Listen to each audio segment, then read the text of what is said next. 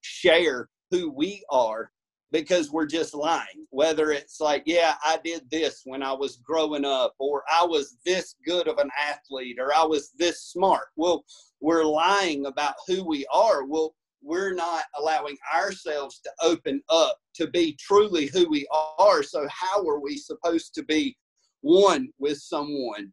And so, we are members one of another. And so it makes me think of marriage. As, as I go through marriage counseling with people, I always talk about fighting for oneness. And if you're keeping things hidden, you have skeletons in your closet that you're not revealing, well, guess what? That, that oneness has such struggle to come in. And so when we don't when we don't put away these falsehoods and we try to even magnify or um, uh, there's a word for it, but I can't think of it right now. But um, uh, oh, I want to say it.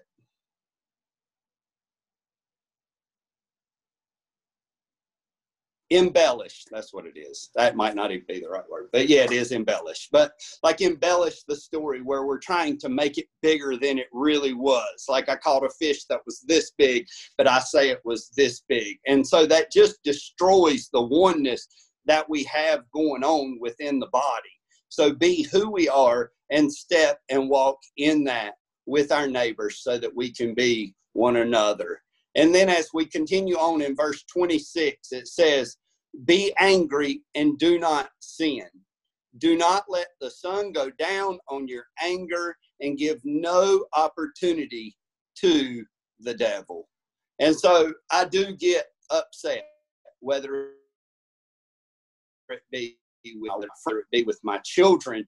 But whenever I start to hold on to that anger, when I start to harbor that anger and it turns into resentment towards someone. And so every time I hear that person talking, because I've got anger in my own heart, I am sinning against them because everything that they say is negative and God does not desire for us to do that. He wants us to lay that down, to put it away, just like the falsehoods so that we give no opportunity to the devil. Because what does it do? With sin breeds more sin, which leads to death.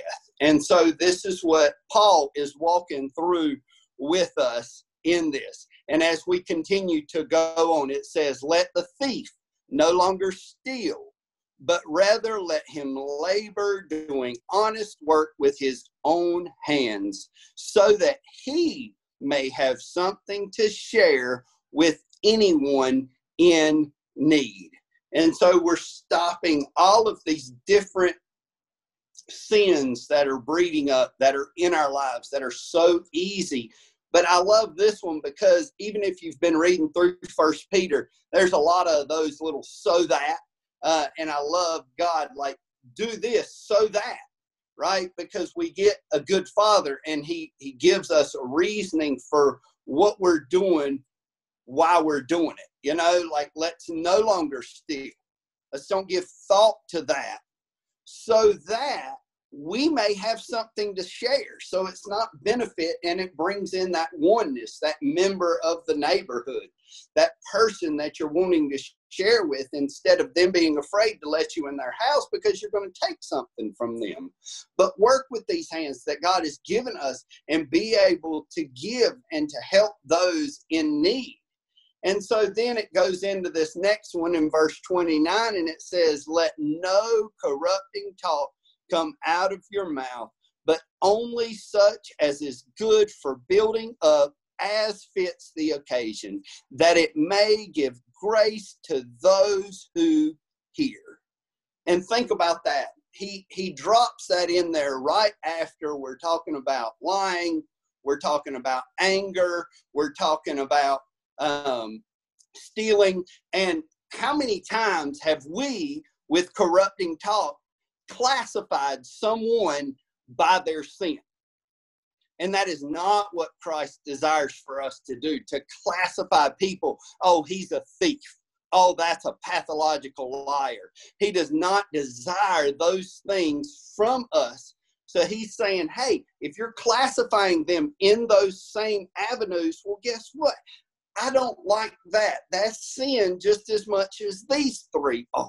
And so I need you to put away that and not allow it to even come out of your mouth, but only such as is good for building up as fits the occasion, that it might, may give grace to those who hear.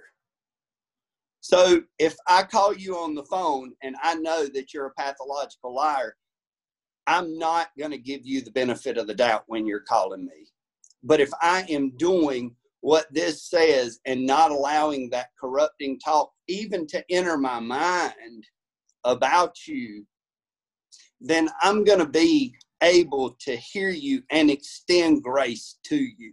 And that's what we, even with us at our house being trapped in, you know, we want to be able to throw grace. Like I've, I've described it to my family as having a five gallon bucket of grace. And we just want to throw it on top of each other because it's easy being on top of each other to continue to point out different things and to constantly be irritated with the kids or constantly be on different pages with your wife or your husband. And so we need to take a big old five gallon bucket of grace and throw it upon one another. So whenever I hear a text message, I'm responding it in in a manner through the lens of grace.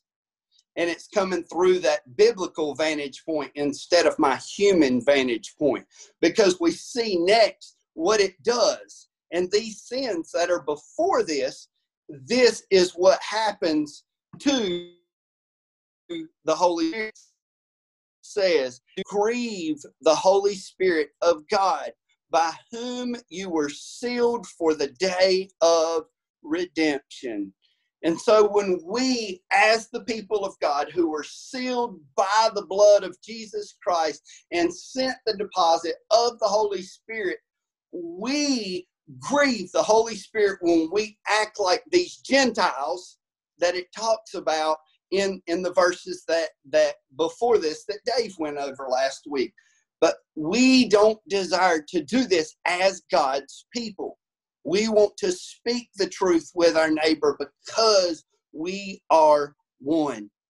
And then it goes into next in 31 what it also does as far as something else that grieves the spirit. And so we got things that grieve the spirit before it and things that grieve the spirit after it. So in verse 31, let's see what it does. It says, Let all bitterness and wrath and anger and clamor and and slander be put away from you along with all malice and so let's go back and as we see these things that grieve the spirit what should we do as believers it tells us in verse 22 it says to put off your old self which belongs to your former manner of life and is corrupt through deceitful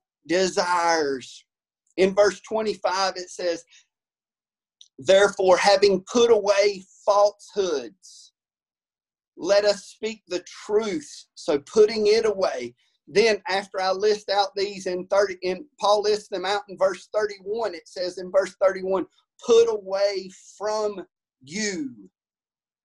And so we must go to the Father when we allow these things to creep into our lives, which we are still fallen people. That is who we are. We are trapped in the flesh and we will not be set free from sin until we meet our Savior face to face. And what a glorious day that will be. But until then, we must press on, beloved. We must continue to go towards the goal and to strive, putting off all the things that entangle us in all sins so that we may run the race of faithfulness. And this is what he says that we must do. So we've put off all of those things or put them away. It says in verse 24 to put on the new life created after the likeness of God in true righteousness and holiness. Please, please never allow sin to fester in your life. Know that your new self, which is created after the likeness of God in true righteousness and holiness, can overcome this sin that is in your life and cast it as far as the east is from the west. And when in doubt, be kind to one another, tender hearted, forgiving one another as God in Christ forgave you. Be kind to one another, tender hearted, forgiving one another as God in Christ forgave you. And that's another thing that we have been singing in our home constantly. Be kind to one another, one another, one another. Oh, be kind to one another in Jesus' name. And so, guys, just simple renewing our minds, coming to Christ, dying daily, and continuing to plow on behalf of Jesus Christ in this even circumstance that we're put into. And guys, in this season, there are different ways that we are going to be tempted, and we must, as His people, be on guard. I love you so much, and I am so grateful for you. And let me pray for you. Father, I love you. I am so humbled uh, that you give us the privilege to go through your word. Uh, Lord, I thank you so much for the power that is within it. Lord, and I pray that you would have us to be a people who would continue to put off and put away this old self and renew our minds and put on your righteousness and your holiness that you have given us by your Spirit. Lord, strengthen us by your word, Lord, and guide us every day. In Jesus' name I pray. Amen. Well, amen. Thank you, brother, uh, for giving us that wonderful word. Um,